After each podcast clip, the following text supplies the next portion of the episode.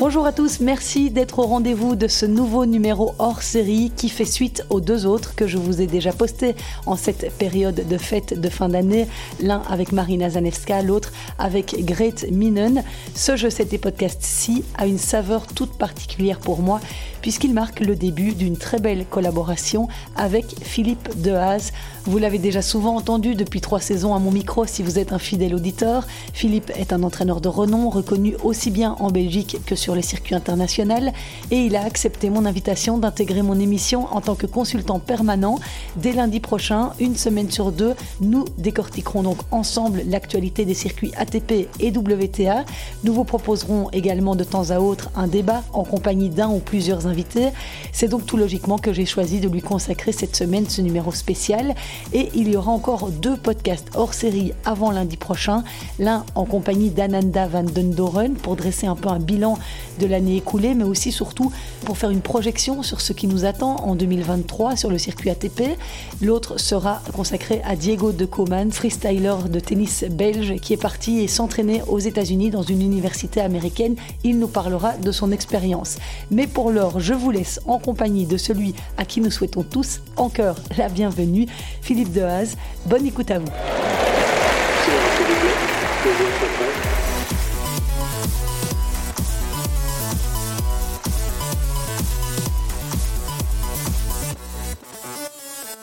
Me voilà donc en compagnie de Philippe Dehaas, mon nouveau consultant. Je peux t'appeler comme ça maintenant. Je suis très honoré que tu m'appelles comme ça, Christelle. Et c'est un immense honneur, un immense plaisir pour moi de pouvoir t'accueillir dans mon projet Je sais tes podcasts. J'ai une grande chance de pouvoir bénéficier de ton expertise, toi qui es l'un des meilleurs entraîneurs que la Belgique connaisse. Et euh, je me disais justement que c'était le bon moment pour te présenter finalement, pour revenir un petit peu sur ce que tu as fait, comment tu es arrivé là où tu aujourd'hui. Alors, je sais que tu n'étais pas très fan de mon idée. J'ai dû un petit peu insister pour que tu te prêtes au jeu. Tu n'aimes pas te mettre en avant, tu n'aimes pas parler de toi. C'est moi qui t'ai demandé de le faire et je te remercie beaucoup d'avoir accepté. Et donc, la première chose que je voulais te demander, c'est comment tu es arrivé au tennis? Tu es tombé dedans quand tu étais petit? Alors oui, j'ai commencé tôt à 16 ans à donner des, cours de tennis comme job d'étudiant, tout simplement au Waterloo Tennis. Donc tu jouais depuis déjà euh, tout petit quoi Oui, oui, moi euh, j'avais la chance d'avoir, on avait un terrain de tennis dans le jardin qui était en copropriété. Donc il y avait 4-5 couples, 4-5 familles qui partageaient le terrain et on a eu la chance de l'avoir dans notre jardin. Donc je suis vraiment tombé dedans, euh, comme on dit, euh, en étant petit. Et euh, aussi loin que mes souvenirs remontent, j'ai le souvenir d'avoir été sur un terrain de tennis. Et puis bon voilà, un peu de compétition régionale. Tu as été classé quoi alors ton meilleur classement? C'était B-15, je ne sais pas s'il faut le dire ça. Bah écoute, déjà, B-15, c'est déjà pas mal. À quel âge? Euh, oh, Je sais pas, 16, 17 ans. Euh, ok. Vers cet âge-là. Euh, Mais tu voulais pas devenir champion Alors, c'était il y a quand même euh, plus de 30 ans. Donc, on avait des rêves, bien sûr, comme tous les jeunes d'aujourd'hui. Mais l'organisation dans les clubs, les académies, c'était pas la même chose quand même. C'était Et puis, c'était pas très à la mode non plus. On savait pas très bien comment s'y prendre. Donc euh, non, ça ne m'a pas vraiment traversé l'esprit. Je me souviens pas avoir eu ce désir absolu d'être un, champion de tennis. Parce que très vite, en fait, à 16 ans, euh, j'ai commencé à donner des cours pour, euh, pour l'école de tennis de Jean, de Jean Forget à l'époque au Waterloo Tennis. Et donc, je travaillais le, le mercredi après-midi après l'école et le, et le samedi matin. Je donnais des cours de tennis. Et en fait, c'est comme ça que je suis rentré dans le monde de l'enseignement. Et j'ai été happé par cette par cette passion et, cette, euh, comment dirais-je, ce cadeau merveilleux de pouvoir euh, enseigner quelque chose et partager quelque chose et faire évoluer les gens. Et donc, ça veut dire que tu as passé euh, très vite les, les degrés. Je ne sais pas s'il y avait déjà des diplômes à FT à l'époque où tu es passé de stade en stade pour devenir oui, c'est entraîneur? Ça. Alors, très vite, effectivement, toutes les formations liées à l'ADEPS, donc on a, on a trois niveaux. Euh, donc ça, j'ai fait. Mais avant de terminer euh, mon niveau entraîneur, qui était le niveau 3 à l'époque, je suis parti aux États-Unis. Donc je, après Mareto, je voulais voyager. Donc j'ai pris mon sac à dos et je suis parti euh, quelques semaines aux États-Unis pour visiter les académies et voir ce qu'on y faisait. Donc j'ai été au Texas, j'étais en Caroline du Sud, en Caroline du Sud, pardon. C'était déjà aussi développé que maintenant, les universités. Alors aux États-Unis, les académies, oui, étaient très à la mode hein, dans les années 90. Et j'ai terminé mon, mon, périple chez Nick Bolitieri. Ah oui. où je suis resté quelques semaines, où je suis vraiment tombé amoureux de l'endroit. J'ai eu la chance de le croiser. De, de c'était, c'était quelque chose de phénoménal. Nick Bolitieri qui est décédé ici il y a quelques jours. Oui, tu as posté une magnifique photo sur tes réseaux. Voilà, j'avais cette tête-là. et donc, j'y étais, j'y étais pour apprendre, en parlant pas un mot d'anglais, mais pas grave c'était c'était chouette. Et donc, c'était compliqué d'y rester parce qu'il faut le visa et puis il faut les, les, papiers pour rester aux États-Unis. Donc, je suis rentré et pour garder le contact, je suis devenu le représentant de l'académie de, de, Nick Bolitieri en Belgique, où j'avais organisé à l'époque euh, la Bolitieri Cup. D'accord. Donc, tournoi où les vainqueurs partaient une semaine chez lui en Floride. Donc c'était vraiment un chouette tournoi. Génial. Et c'était organisé où ça? Alors on l'a fait euh, au Waterloo Tennis évidemment et on l'a fait aussi au Lambermont avec Didier Mass. Donc, euh, donc voilà. Et puis après, je suis rentré. Je suis retourné au Waterloo Tennis et j'ai commencé à travailler pour l'école de tennis, du mini tennis, en passant vraiment par toutes les catégories, quoi. Donc euh, mini tennis, les adultes, les juniors et évidemment la compétition de club. Et comment euh, tu as été en contact alors avec le haut niveau, avec l'AFT Oh, ça a pris du temps, ça. Hein. J'ai fait 10 ans comme professeur de tennis en club, mais avec toujours la volonté d'entraîner des, des, joueurs qui jouaient bien et, des joueurs qui étaient compétitifs. Parce que j'ai toujours trouvé dans le, en fait, dans, dans l'approche de la compétition quelque chose d'un tout petit peu différent que quelqu'un qui vient juste apprendre à jouer au tennis. Enfin, pour moi, le tennis, je, je ne peux pas le dissocier de, du match de tennis. Prendre un cours de tennis et ne pas faire des matchs de tennis, pour moi, ça n'a pas beaucoup de sens. Et je trouve que quand on entraîne des joueurs de compétition, importe peu le niveau, il y a quand même un, processus qui se met en place, un petit objectif de gagner des matchs. Ou... Voilà. Et donc, moi, ça, ça m'a toujours euh, un peu plus intéressé que rester sur de la formation de, de mini-tennis, par exemple, ou des juniors qui viennent jouer une fois par semaine avec les copains, les copines, etc. Ça, ça m'a très vite un peu moins passionné. Et donc, voilà, j'ai travaillé en club. Et puis, mes petits jeunes jouaient pas mal. Alors, l'AFT m'a un jour contacté pour venir travailler pour eux dans les rassemblements. Hein, donc ça, c'était quand Jacques Le Riche était le directeur technique de, de l'AFT à ce moment-là. Jacques, donc, qu'on salue. Oui, s'il nous entend.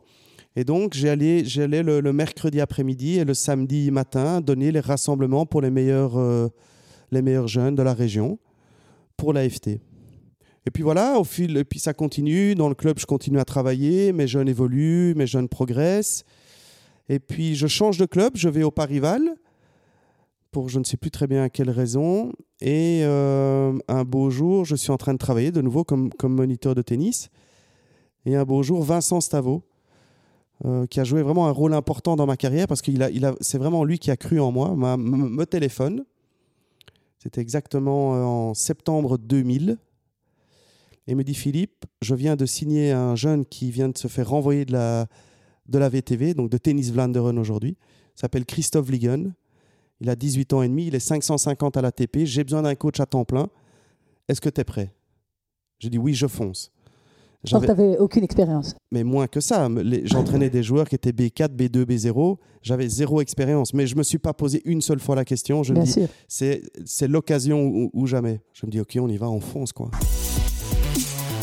T'avais quel âge? C'était en 2000 et je suis né en 1971, donc j'avais 30... 29 29 ans, oui. J'avais 29 ans. Tu sais, rare que je calcule aussi vite. Oui, bravo. et puis Christophe Ligon arrive euh, deux, trois jours après. Il se retrouve face à moi, il n'a jamais, entendu, jamais entendu parler de moi fatalement, et moi non plus. Il parle pas très bien français. Et puis l'aventure a duré six ans avec Christophe, et c'est vraiment... Euh, j'ai grandi avec lui, évolué avec lui. J'avais peu d'idées de ce qu'il fallait faire, mais j'ai eu un mentor qui était absolument exceptionnel, Julien Auforlin, qui malheureusement nous a quittés aujourd'hui, mais qui été pour moi un guide, euh, un guide fantastique. Parce que lui travaillait déjà pour l'AFT Alors, Julien, à l'époque, euh, je ne sais pas s'il travaillait pour l'AFT, il a travaillé pour, pour le BATD, enfin, il coachait euh, Olivier Rocus, mais à cette époque-là, peut-être qu'il ne coachait pas Olivier Rocus. Mais enfin, Julien Auferlin avait déjà beaucoup d'expérience sur le haut niveau que moi j'avais pas. Et donc, je pense qu'il n'y avait pas un jour où je l'appelais pas en disant qu'est-ce que je dois faire, où je dois aller, euh, comment, il faut, comment je fais pour inscrire Christophe. Euh. Et Julien m'a pris par la main et m'a euh, m'a vraiment permis d'acquérir tout doucement un peu l'expérience nécessaire, juste pour l'organisation, la planification, etc. Et donc ça, cette aventure a duré six ans et elle a, elle a plutôt bien fonctionné. Il était 550 ou 535 et on s'est arrêté à la porte des 100. Donc c'était vraiment une, une, belle aventure. Et tu as aimé euh, Parce que c'était quoi les, Plutôt le circuit secondaire alors? C'était le circuit secondaire, les, challengers, etc. Oui, oui. Enfin, quand on commence, on importe peu le tournoi où on va. Hein. je veux dire, c'était pas, c'est pas le, le, le fait d'y aller, d'être dans un tournoi international devant les meilleurs joueurs du monde. Enfin, même si c'est le circuit parallèle, ça reste un niveau incroyable. Et moi, c'est ce que je voulais faire, donc euh, j'ai pris énormément de plaisir. Quoique, si Christophe m'entend, il rigolera bien. Pas toujours quand même, parce que Christophe était quand même un, gars super compliqué. En réalité, moi, j'ai eu que des gars assez compliqués. Mais je pense que ça m'a aussi un tout petit peu aidé à, gérer les problèmes compliqués. Mais Christophe était un sacré. oui, alors. Je sais pas si euh, deux hommes compliqués permettent de gérer une femme facile. Il faudra peut-être six mecs compliqués pour une femme facile. Euh, non, mais donc euh, Christophe, il a, il a pas été toujours facile à gérer. Peut-être un jour on racontera les anecdotes, mais parce qu'il y a prescription maintenant. Mais donc voilà. Après Christophe, quand on est dans le circuit, eh bien les opportunités arrivent. Et pourquoi ça s'est arrêté pour une raison particulière? Oui, parce qu'on était juste après. C'est beaucoup six ans. Hein. Mhm. Euh, quand je vois les piges que je fais avec les filles, je veux dire aujourd'hui, 6 ans, c'est beaucoup. Non, on était au bout parce que parce que c'était dur. Et Vincent Stavo était là en canaliseur. Euh, il calmait l'un, il calmait l'autre. Euh, enfin, c'était c'était compliqué, quoi. Mais bon, on s'en est quand même bien sorti. Et puis après, on est dans l'engrenage, quoi. Et puis les opportunités arrivent. Tout de suite après ça, les opportunités sont arrivées. Oui, tout de suite après ça, effectivement. Alors, on, avait lancé, alors parallèlement, quand Christophe a commencé à bien jouer avec Vincent Stavo, on avait lancé un centre d'entraînement, Pro Team au Parival, où on a développé on a développé Ananda Van Dondon, il travaillait Geoffroy Verstraten, y arrivait aussi. Geoffroy, le coach de Marina Zanevska aujourd'hui. Oui, c'était les débuts de Geoffroy, qui sortait de l'UNIF avec sa licence en éducation physique et après, qui avait la double casquette. Donc, euh, et puis les joueurs sont arrivés, et puis Christophe Rocus est arrivé à un moment donné dans la, dans la bagarre. Il a voyagé avec Ananda, moi j'ai travaillé avec Christophe Rocus aussi. Et puis en 2004, euh, ah oui, donc c'est six ans, mais pour qu'on comprenne les dates, c'est pas six ans de suite, c'est quatre ans, et puis après encore deux ans avec Christophe. Ah oui, ok. Et donc en 2004, euh, Xavier Malice m'appelle, enfin en l'occurrence son, son manager, c'est toujours comme ça. Et ça, j'ai trouvé une opportunité incroyable. L'expérience n'était pas très, très, très longue parce que Xavier était encore extrêmement compliqué à gérer. Mais enfin, suffisamment pour vivre une expérience incroyable. Ils ont gagné Roland Garros en double en 2004 avec Olivier Rocus. Et Julien était le coach de Olivier Rocus. C'était probablement la plus belle semaine de ma vie. Et toi, tu étais le coach de Xavier Et moi, j'étais le coach de Xavier. Et, euh, et il gagne Roland en 2004. Ça, c'était fantastique. Puis l'aventure se termine euh, fin, fin d'année 2004. J'ai fait Gilles Elsoner Hein, pendant, pendant une année. Et puis après, Christophe Ligon m'a rappelé et j'ai refait encore toute une période avec Christophe Ligon. Et puis ça s'est arrêté. Et puis euh, ma première fille est arrivée. L'idée, c'était que je reste un peu à la maison. Finalement, ça s'est pas mis. Donc en 2007, euh, je reprends la direction technique chez Justine Hénin. Donc là, euh, c'était vraiment aussi un, travail qui m'a rendu très fier parce que travailler pour Justine était vraiment quelque chose de très très valorisant. Elle, avait racheté le club, ils voulaient construire le, centre d'entraînement.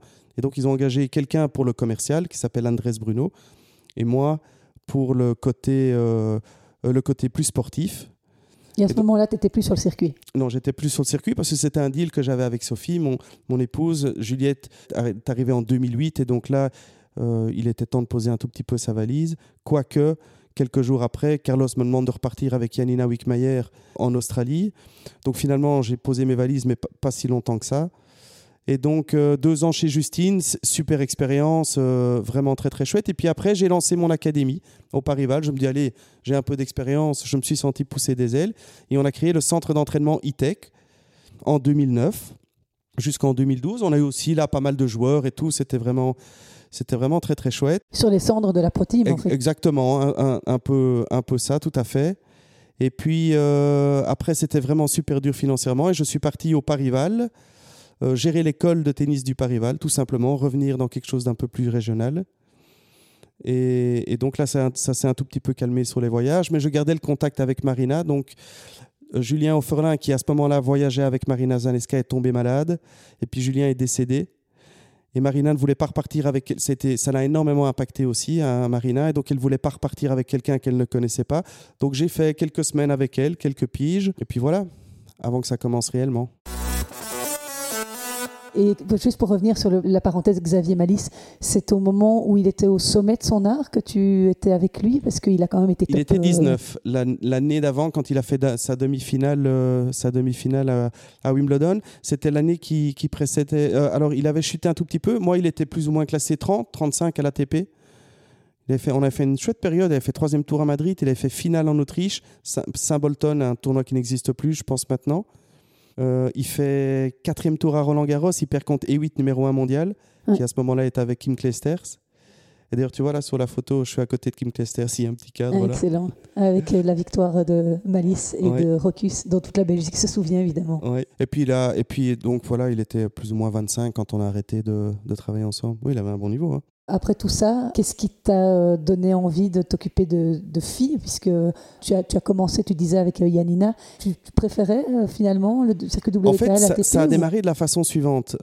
donc, Daria Kazatkina prend contact avec la fondation Opines, qui est gérée par Cindy Vincent, qui travaille avec Justine Hénin.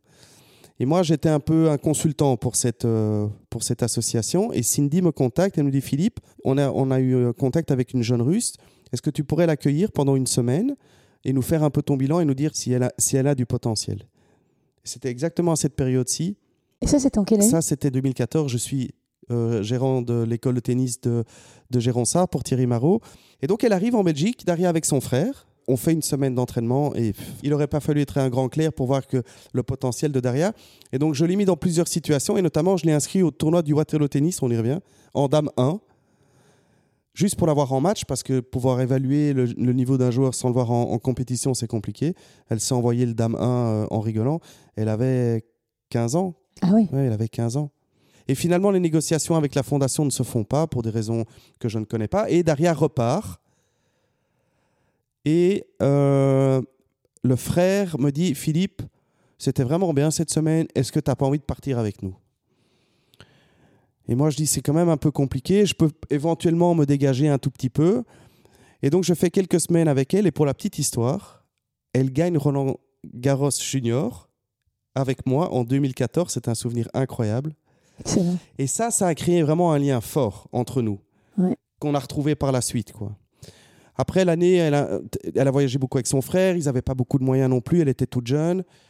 Elle sort de. Donc après Roland, c'était son dernier tournoi junior. Elle le gagne. Elle termine l'année euh, euh, toute seule.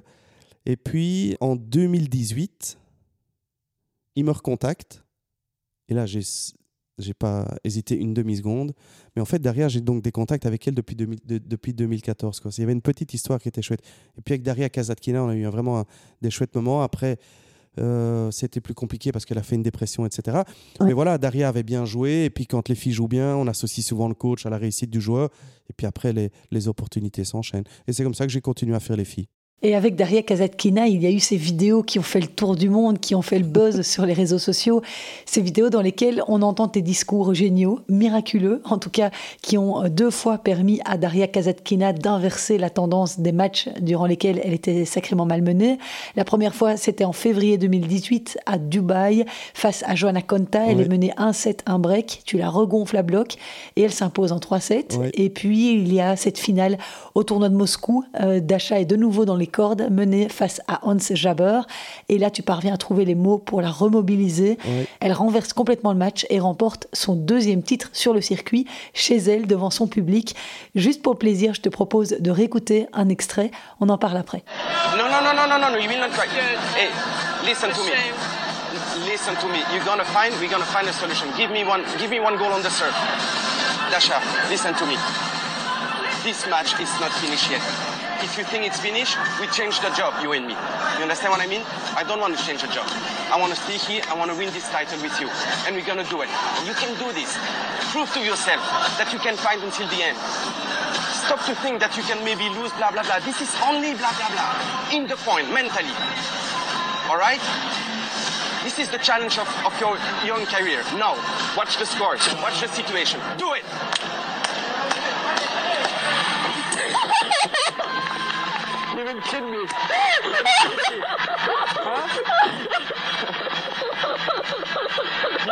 Great.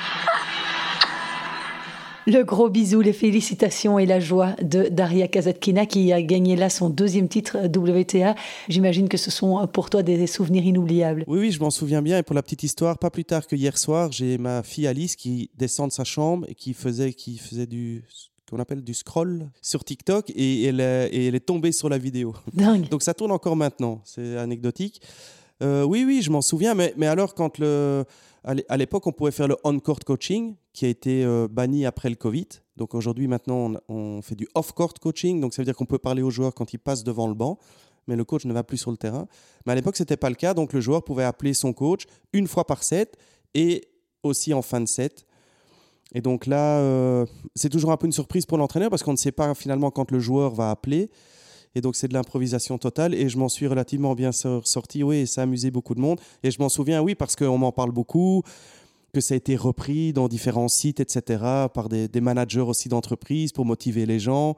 Et donc c'est super valorisant, quoi. Donc euh, finalement, ça m'a rendu très fier cette histoire-là, même si le but au départ, c'était pas de faire euh, le buzz, bien sûr, mais c'est très chouette ça nourrit mon ego. Et ça peut bien. Et c'est quelque chose que tu aurais bien voulu voir persister, ce coaching euh, à côté des joueuses euh, entre deux sets, par exemple? Non, pas du tout. Moi, j'ai toujours été contre ça, euh, parce que déjà, l'essence même du jeu, c'est deux joueurs qui doivent s'affronter. Et je trouve que le, le travail du coach commence, s'arrête plutôt quand le joueur commence son match. C'est toujours comme ça que je l'ai vu. Donc c'est quelque chose qui m'a toujours déplu. Et surtout, la raison fondamentale pour laquelle ça me déplaît, c'est que euh, ça permet aux gens de rentrer un peu dans l'intimité des joueurs. Et surtout, ça montre, parce que c'est toujours le même cas, ça montre quand même les faiblesses. Et quand les joueurs appellent leur entraîneur, ils sont toujours en, grande détresse. Et donc on rentre quand même vraiment dans cette espèce d'intimité, de relation euh, qui n'appartient pour moi entre le joueur entraîné et l'entraîneur. Et je trouve que le mettre comme ça... Euh, face aux gens, face au public, ça m'a toujours énormément dérangé. Oui, parce que là, dans ce cas-là, Daria, elle est au bord des larmes. Elle est en train de dire qu'elle est juste rien du tout. Euh, après, en revoyant ça, elle ne s'est pas dit, oh, tout le monde a vu à quel point j'étais faible parfois sur le terrain. Euh, oui, alors ça peut montrer une certaine... Euh, ça peut donner des informations aussi aux adversaires. Mais plus que ça, je trouve que c'est pas... Je, ne vois pas très bien ce que ça apporte aux gens. C'est un peu du voyeurisme. Et oui, dans un match de tennis, les joueurs de tennis passent par ces moments-là, des moments de détresse. Euh, tu sais de quoi je veux parler, je pense. Hein. très très bien. Euh, des, gros, des gros moments de difficulté. Et, justement, le, pour moi, l'aspect mental, c'est une des composantes du jeu. Et donc, si un adversaire arrive à rentrer dans la tête de l'adversaire, il a déjà fait une partie du travail. Donc, demander de l'aide auprès du coach, on casse finalement le, fruit du travail de l'adversaire. D'autant plus encore, je pense à un autre élément aussi, tous les, joueurs euh, n'ont pas d'entraîneur toujours systématiquement sur les tournois. Ici, c'était le cas. Elle jouait contre Hans Jaber, qui était sans coach à ce moment-là. Elle était juste avec son mari. Et moi, je suis arrivé sur le terrain. On a fait tourner le match comme ça. Mais c'est déloyal vis-à-vis -vis de l'adversaire qui, elle, ne peut pas appeler aussi son entraîneur. Donc tout ça, c'est des arguments qui me, qui me, qui, qui, m'ont toujours fait penser que c'était pas une bonne idée le on-court coaching. Patrick Mouratoglou a essayé d'ailleurs de lancer un concept qui surfait un petit peu sur cette vague-là avec euh, l'UTS Ultimate Tennis Showdown. L'idée étant de mettre le joueur à nu entre les jeux, enfin, enfin c'est compris, lui mettre un casque sur la tête et le faire communiquer avec son coach pour rentrer dans sa tête au changement de côté. Alors je te le concède, c'est un côté voyeuriste, mais tellement passionnant pour les fans qui regardent. Oui, ça je l'entends bien, c'est des arguments que, que, je, que, je, comprends. Alors par rapport à Patrick Moratoglou aussi, lui, il, a, comme tu le dis, euh, il a toujours mis ça en avant parce que c'est aussi dans sa personnalité d'être euh, un personnage haut en couleur et qui aime se vendre et qui aime montrer ce qu'il fait. Donc ça, ça ne m'a pas étonné qu'il qu'il ait mis ce, ce, ce projet en avant. Euh, et donc, c'est probablement très amusant. Mais cependant, c'est contre nature, je trouve, euh, par rapport au jeu. Le, tennis, c'est de la tactique, c'est de la technique, c'est du physique et c'est aussi du mental. Donc, c'est les quatre piliers où il faut être bon.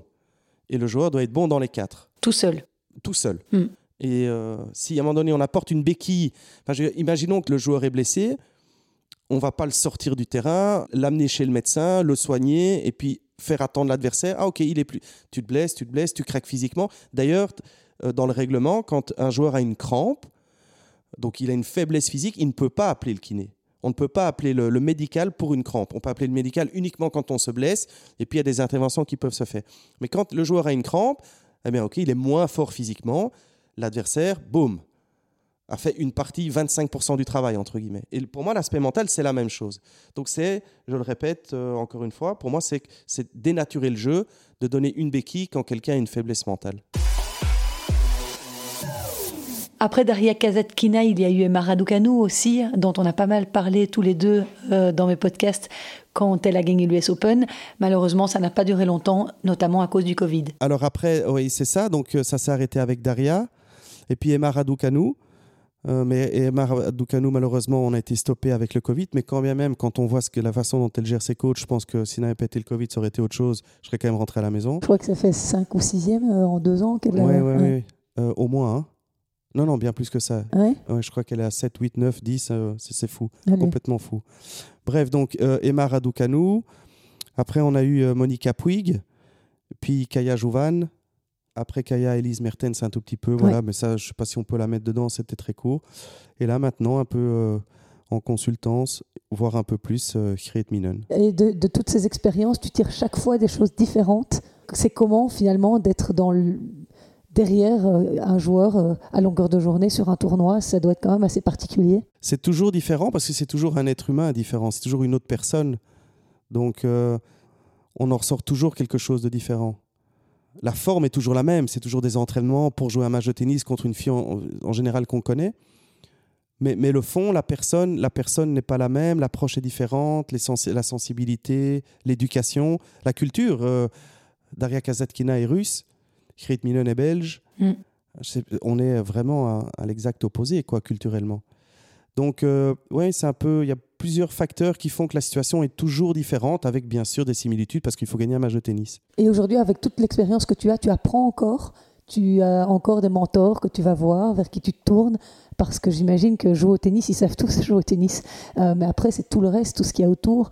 Ça me fascine toujours. De, je me demande toujours qu'est-ce que le coach finalement vient apporter, qu'est-ce qu'il il apporte plein de choses, mais justement comment il, il parvient à mettre son joueur sur, euh, sur le chemin euh, comme ça C'est quoi le plus important? C'est la, tactique, le mental? C'est une très bonne question, euh, Christelle. Je, pense que la clé, c'est d'arriver à s'intéresser bien sûr à l'individu et à trouver le moyen de développer un potentiel qui est là. Moi, je pense que on ne peut rien apprendre, on en a déjà parlé, hein, mais, mais à partir du moment où le joueur ou la joueuse a ce petit quelque chose qui fait qu'elle est meilleure que quelqu'un d'autre dans cette activité, il faut trouver les raisons pour lesquelles elle est meilleure. Et il faut arriver à, explorer les différentes pistes qui permettent de, développer le potentiel. C'est pour ça que l'histoire est toujours différente. Alors c'est un potentiel qui peut être mental, ça peut être un potentiel qui est physique, c'est un potentiel plus de terrain, de talent. Mais donc il faut appuyer sur les bons boutons, il faut arriver à trouver les, les bons boutons et appuyer sur les boutons qui font avancer le joueur. Et pour répondre, pour répondre à ta question, je ne sais pas si j'ai vraiment des mentors, mais j'arrête pas d'apprendre. Oui, oui, j'apprends toujours.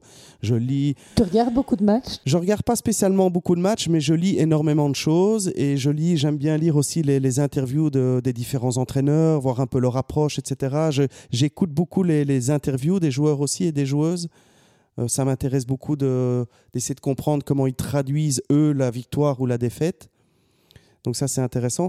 Mais je pense que arrêter d'apprendre, arrêter d'évoluer, c'est euh, pour, un entraîneur ou, pour un professeur, hein, puisque je pense que c'est une, vraie erreur de s'asseoir et de se dire, moi, je sais. Non, j'apprends de tout le monde et de tout et de plein de choses. Et qui sont les entraîneurs que tu admires le plus ou que tu as admiré le plus? Ben mon En fait, une personne qui m'a beaucoup influencé, c'est au niveau régional, c'est Jean Forget qui travaillait au Waterloo Tennis. Alors certaines personnes le connaissent, mais c'est un, monsieur qui avait une personnalité incroyable et qui a forgé la carrière de pas mal d'entraîneurs et de joueurs de tennis, notamment au niveau c'est, enfin, non, c'est national. Cédric Mello, par exemple, mhm. était l'élève de, Jean Forget. Il y a mon époque, Cédric Mello était, bah, il a été Serie A pendant, je sais pas, 20 ans. Donc Jean Forget est le premier, en fait, qui m'a donné cette, cette envie et cette passion. Et après, oui, euh, j'ai travaillé avec Carlos Rodriguez. C'était très, très riche aussi parce que Carlos a une, approche du jeu qui est très réfléchie, très structurée, très professionnelle. Mm. Et le pouvoir travailler euh, à, ses côtés, c'était très riche. Par exemple, je me souviens que j'étais le sparring de Justine, euh, mais quand elle était à la Porte des Sangs, elle était toute jeune. Et j'allais une fois par semaine jouer avec elle faire son sparring et ma démarche était de le faire, mais j'avais une démarche d'enseignant. C'était, je voulais voir comment Carlos fonctionnait, quelle était son approche, etc. Et ma démarche à l'époque, c'était déjà pour être un meilleur coach, pas pour, pour enfin, pouvoir jouer avec Justine, euh, c'était super bien sûr, mais mais c'était pas ma démarche au, départ. Donc Carlos a été un grand entraîneur avec Justine, très clairement. Et après, sur le circuit, on rencontre évidemment euh, des gens qui sont terriblement intéressants. Tu l'as eu d'ailleurs, euh, Gilles Cervera, euh, qui a une approche qui est aussi très atypique. coach de Daniel Medvedev. Oui, bien sûr. pouvoir échanger avec lui, c'est toujours terriblement intéressant. Patrick Moratoglou, tu l'as déjà croisé? Oui, bien sûr, je l'ai croisé et, déjà discuté. Alors, il a, il a son style qui est vraiment l'exact opposé du mien. Donc, Ok ça veut dire que Patrick, il, pense que le coach est, la, la, personne qui, qui va faire la différence. Donc, on n'était pas d'accord sur le coaching en course, par exemple. Pour mhm. lui, c'est indispensable qu'on mette en valeur le travail du coach. Qui... Moi, je pense que le, le travail du coach s'arrête quand le joueur commence à jouer son match. Et donc, j'ai un peu plus de retenue que lui. Mhm. Mais c'est un, formidable motivateur et... Euh, quelqu'un qui arrive à développer le, ben, de nouveau, on parlait de potentiel, mais qui arrive à trouver les mots, à rentrer dans la tête de ses joueurs, et les résultats euh, montrent qu'il a, il a des, réelles compétences. Hein, ça, je ne discute pas ça. C'est le style qui n'est pas tout, qui ne me, qui ne me correspond pas. Et si tu pouvais euh, choisir un joueur euh, dans, depuis 25 ans, un joueur que tu aurais rêvé coacher, ne fût-ce qu'une semaine, ou chez les femmes, chez les hommes Est-ce que tu en as un que, tu épinglerais? Moi, j'ai moi, j'ai grandi avec Pete Sampras, qui était, euh, qui était euh, Pistol Pete, qui était mon idole absolue. Donc, euh, je dirais Pete Sampras, ça, ça m'aurait, ça m'aurait bien plu. Mais après, je veux dire, bien sûr qu'on peut répondre. on peut dire Federer, on peut dire Nadal. tout ça, c'est des, des, gars qui ont été, enfin pour Nadal, qui est toujours vraiment un, un, exemple pour le jeu. Et chez les filles. Justine, ça ne t'a jamais passé par la tête? Ben, ouais, Justine, certainement. Certainement, ça aurait été, ça aurait été fabuleux. Ouais. Mm. la, question que je me pose, t'en as jamais marre du tennis? Non. ok. C'est pas un métier pour moi. Euh, donc non, j'en ai, j'en ai, non, j'en ai pas marre du tout. C'est difficile de se lasser, d'avoir toujours une belle opportunité de faire progresser quelqu'un, finalement. Et donc quand un joueur se présente, euh, il a un projet et importe peu le niveau. Et donc, euh, le challenge pour un entraîneur, c'est de le faire progresser. Et c'est chaque fois une nouvelle histoire qui commence avec des nouveaux défis, des, des, épreuves à, surmonter ou pas. Et donc, c'est toujours très excitant, c'est toujours différent, c'est toujours nouveau. Donc, c'est vraiment euh, compliqué de s'en lasser. J'ai beaucoup d'amis qui me disent, mais arrête de dire que tu vas arrêter parce que tu n'arrêtes jamais. Et il y a une espèce d'addiction comme ça à ce moi, je suis happé par ce, par ce métier, cette passion. Et là, maintenant, je, vais vraiment essayer de. Moi, je vais te retenir. Hein. Oui, bah oui, oui. Maintenant, j'ai plus, j'ai plus le choix. Maintenant, il faut que je sois là au moins deux lundis par mois. Donc, c'est fini pour moi. Mais il y en a quand même une à qui j'aimerais remettre une médaille. C'est Sophie. Ah oui, bien sûr. Pendant toutes ces années, ça doit pas être évident d'avoir le rythme comme ça d'un mari qui est tout le temps parti. Il faut lui, lui remettre une médaille en or, je crois, non? Ah oui, donc clairement, mais sans Sophie, j'aurais pas pu faire ce travail. J'ai vu énormément de, de collègues entraîneurs qui ont divorcé, qui ont dû arrêter parce qu'ils ont dû faire un choix. À juste titre, hein, moi je ne juge pas les, les, mères de famille et épouses qui disent maintenant il faut arrêter de rigoler, tu dois rester à la maison. Moi je, prends toujours cet exemple-là, mais en 2018 je me suis amusé à compter, j'ai dormi 35 nuits à la maison sur, sur un an. Donc il faut... Et, Sophie, elle a un boulot à responsabilité à Erasme, elle doit éduquer deux filles qui sont un tout petit peu plus âgées maintenant, mais qui n'ont que toujours que 13 et 15 ans. Donc euh, non, non, non, vraiment, oui. Je lui dois euh, absolument euh, ma carrière d'entraîneur de tennis, très clairement. Très clairement. Et en dehors du tennis, il y a d'autres choses qui te passionnent, Philippe? Il y a d'autres euh, choses que tu aimes bien faire? Les podcasts? je sais tes podcasts, ça me passionne énormément, par exemple. Ah, j'aime bien rouler à vélo, oui, j'aime bien le vélo, ah mais j'aime le sport en général. Et puis, j'aime beaucoup tout ce qui est, tout ce qui est attrait au développement personnel aussi. Ça ça me passionne parce que c'est en lien avec mon travail.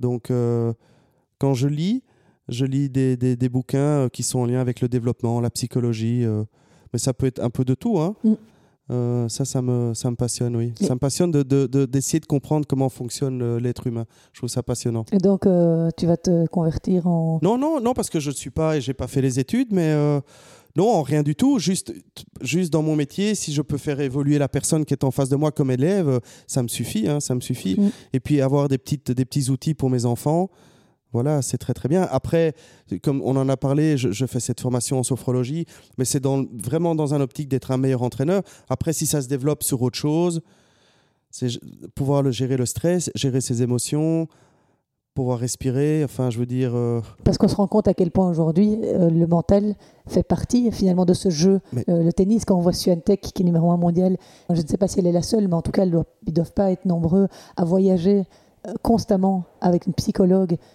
sur le circuit.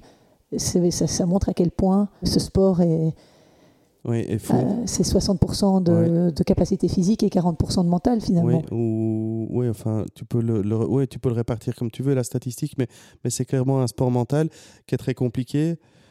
Et moi, je dis toujours, euh, alors quand ils sont adultes, c'est un peu plus facile, mais pour les jeunes qui montent, c'est là, je pense aussi qu'il y a énormément de souffrance psychologique, c'est que ces jeunes sont évalués en fonction des matchs de tennis qu'ils gagnent ou qui- ou qu'ils perdent. C'est d'une grande pau- pauvreté quand même, hein, donc d'attendre un résultat de tennis pour bien se sentir. Mais donc, une, une des règles que, que j'essaye d'enseigner très tôt, c'est c'est de, de comprendre, de dissocier ce qu'on est de ce qu'on fait. On peut être une- un bon joueur de tennis et, et perdre des matchs de tennis, quoi. Dissocier ce qu'on fait de ce qu'on est, c'est très important, ça. Mais c'est pas quelque chose qu'on enseigne tôt et, et- et vite. Et donc, parce qu'il y a de la pression, parce qu'il faut faire des résultats, parce qu'on parlait de culture l'autre jour, enfin, l'autre jour tout à l'heure, mais la culture aussi. On parlait de- de- des enfants russes. La vie est compliquée, je veux dire, il n'y a pas beaucoup de travail. Et c'est aussi un échappatoire de pouvoir faire du sport de haut niveau. Donc, des parents qui ont des enfants qui ont des talents, on va les faire travailler, quoi. Ouais. Parce que ça peut, ça peut tout simplement donner, donner à manger à la famille. On peut pas juger en disant ils n'ont pas le droit de faire ça, mais, mais, mais quand il quand n'y a rien et qu'une porte d'entrée pour pouvoir un peu s'en sortir, c'est un enfant qui fait du sport, on va à fond dans le truc. C'est bien sûr au détriment du développement personnel de l'enfant parce que ça peut aussi ne pas fonctionner. Et puis ça crée des, troubles psychologiques importants. c'est une pression constante. Il y a beaucoup, beaucoup de trajectoires comme ça de joueurs qui, qui souffrent et qui ont souffert et qui souffrent toujours énormément. Et souffrir psychologiquement, c'est un truc que tu dois connaître dans ce métier un peu fou, parce qu'à chaque fois qu'on se fait euh, éjecter comme ça par euh, une joueuse, parfois sans raison, ça doit être violent. Il faut être prêt psychologiquement à accepter ce genre de d'échec, si on peut appeler ça comme ça. Oui, c'est super dur, vraiment, vraiment dur. Euh, et on s'y habitue pas. Et moi, je... mon premier convoi de marchandises, parce que je me souviens, c'est le terme que j'avais utilisé, c'était avec, euh, avec Xavier Malice, où tout allait bien, et puis finalement, il a décidé que ça n'allait plus. Et puis en fait, ça, ça c'était mon premier apprentissage. Et puis finalement, je me suis rendu compte que ça m'a poursuivi pendant sur toute ma carrière. Le truc le plus dur pour moi, en toute objectivité, c'est que moi, j'ai pas de problème que les choses s'arrêtent si on ne s'entend pas, euh, si on travaille mal, si les résultats ne suivent pas, si la communication ne passe plus, euh, si on n'a pas la même vision du jeu. Il y a mille raisons pour que ça s'arrête et c'est très très bien. Mais moi, toutes mes expériences, c'était toujours des, des justifications qui n'en étaient pas. quoi. Et c'est là où c'est compliqué parce qu'on se dit, mais moi, j'ai pas le sentiment de ne pas faire mon travail. Je suis, je pense, euh, professionnel, je m'applique, je prépare le, le travail avec conscience, de façon consciencieuse, et, et quand même, euh, en fait, c'est pas suffisant parce qu'on dépend d'une personne, Oui. de l'humeur de, de quelqu'un, ou si c'est pas du joueur, de l'entourage du joueur. Donc ça, c'est vraiment un truc qui est super dur, mais qui est inhérent à ce, à ce métier. Il faut l'accepter. Et ça, il faut être blindé aussi quoi, pour euh, accepter ça sans euh, pouvoir se relever et pouvoir dire ok, je, je repars et j'ai confiance en mes compétences. euh. Oui. Bah oui, parce que je me rends compte qu'en fait, c'est ce que, c'est ce que j'arrive à faire à chaque fois. Mais chaque fois, quand je tombe, je me dis, c'est fini, quoi. Mais après, euh, un peu comme le phénix, je ne sais pas ce qui se passe. Le pop. on retrouve de l'énergie, on retrouve de l'enthousiasme. Moi, j'ai eu la chance aussi de, bah, d'avoir une famille. Donc, je rentre. Je, me suis toujours dit ça. Je ne peux pas me plaindre de rentrer alors que j'ai euh, une femme et deux filles euh, fantastiques qui m'attendent. Ce serait complètement euh, fou de, de, ne pas vouloir rentrer. Et donc, quand la situation s'arrête, j'ai dur professionnellement, mais je trouve mon équilibre au niveau de la famille et je trouve mon équilibre aussi dans mon métier en Belgique. Oui. C'est pour ça que j'ai toujours développé, moi, plusieurs activités parce que je ne veux pas je ne veux pas dépendre de un seul joueur ou d'une seule personne. Ça me permet d'avoir une très grande liberté aussi et de pouvoir dire bah, si tu n'es pas d'accord, parce que moi aussi j'ai le droit de te dire que si j'ai pas envie, je pars. Mm. Et ça aujourd'hui, je peux le faire. Et ça, ça donne quand même beaucoup de un peu plus de sérénité dans la relation. et justement, on n'a pas parlé, pour terminer euh, ce podcast, de Your Tennis School, qui est euh, donc l'académie que tu as fondée euh, il y a combien de temps maintenant? Alors, Your Tennis School, ce sont des écoles de tennis. Donc, on a commencé avec Rémi Vincenzi à Wavre, et maintenant Sébastien Leclou est venu nous rejoindre.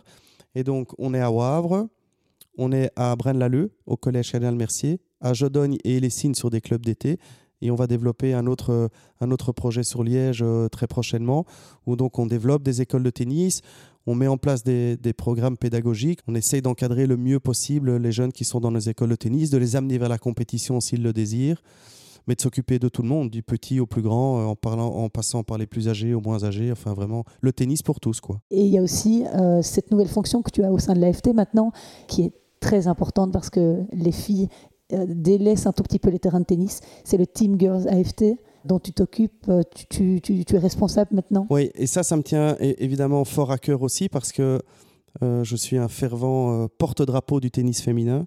Et comme tu le dis, on se rend compte qu'il y a de moins en moins de filles qui jouent en compétition quand on voit dans les, hein, dans, les tableaux des compétitions des, régions. Et donc l'AFT a à cœur de, promouvoir et de soutenir le tennis féminin. Et donc, ils m'ont demandé de, de, prendre la responsabilité de ce team Girls AFT. Pour l'instant, il y a 10 filles qui sont dans, dans ce team, euh, qui sont soit euh, aidées financièrement ou euh, aidées sportivement. Destinées au haut niveau. Hein. Alors, c'est ça, qui ont, qui, qui, ont un projet, qui ont un potentiel. Est-ce qu'ils le feront du haut niveau? Ça, on, on, verra bien. Mais en tous les cas, ce sont des filles qui, ont, qui font énormément d'efforts, qui sont encadrées par des entraîneurs qui sont compétents, dans des clubs qui font des efforts pour pouvoir leur donner du volume d'entraînement. Et donc mon rôle, c'est d'aller visiter ces cellules d'entraînement, euh, partager avec les entraîneurs euh, sur la, programmation, sur, sur le développement des joueurs. Et ça, c'est vraiment chouette. Et puis l'AFT va aller aussi plus loin en mettant un projet là qui va sortir euh, l'année prochaine pour essayer d'amener des filles vers des compétitions, mais qui ne sont pas encore officielles pour le moment, juste pour essayer de, de les rassurer et leur faire prendre conscience que la compétition, c'est pas non plus toujours très violent et très douloureux, qu'on peut y aller avec des amis. Finalement, essayer de trouver un peu ce la collectivité qu'on trouve dans les sports euh, comme le hockey ou le basket ou le volet, qui marche bien pour les filles. Mais ça marche bien parce que on va avec des copines jouer ensemble. Le tennis, c'est très compliqué pour une fille parce que une fille n'est pas, quand elle, quand elle grandit, elle, elle, n'a pas l'habitude de se battre contre quelqu'un d'autre. Euh, socialement, ça ne fonctionne pas. Les filles, elles jouent ensemble, elles jouent pas l'une contre l'autre. Donc, elles aiment jouer au tennis, mais elles n'aiment pas jouer en match au tennis. Donc, on va essayer de un peu rassurer toutes ces jeunes filles dans les, dans les différentes régions, les amener à, à, à s'initier à la compétition gentiment et développer ce Team euh, Girls AFT, oui, parce que je trouve que c'est un beau projet et que, et que les filles, comme les garçons, mais, mais doivent aller sur les terrains de tennis et découvrir ce, sport qui est d'une richesse absolue. Quoi. Et on trouve comme ça certaines filles très dynamiques dans certains clubs. Je pense notamment à Audrey Dujardin pour l'AFT Brabant, parce que c'est la région que je connais le mieux, évidemment. Mais... Oui, effectivement. Donc il y, y, a dans les clubs de la région des, des filles qui bougent beaucoup. beaucoup. Donc euh, Audrey euh, Dujardin qui travaille au Parival, qui est vraiment qui fait un travail fantastique, qui est super motivé, qui a plein d'initiatives. Euh, et c'est grâce à des, à des entraîneurs, des coachs euh, comme ça que, que les choses vont bouger. Il n'y a pas beaucoup de coachs femmes. Hein. Non, il y en a très très peu, très très peu.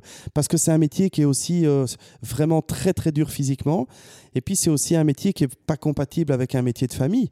Parce que dans, quand on fait du loisir, on commence à travailler à 16h ou 17h dès qu'on commence à avoir des enfants, ben, c'est pas possible hein, de, de, de, commencer à travailler à 17h ou 16h. Il faut travailler le week-end, faut travailler pendant les jours de vacances.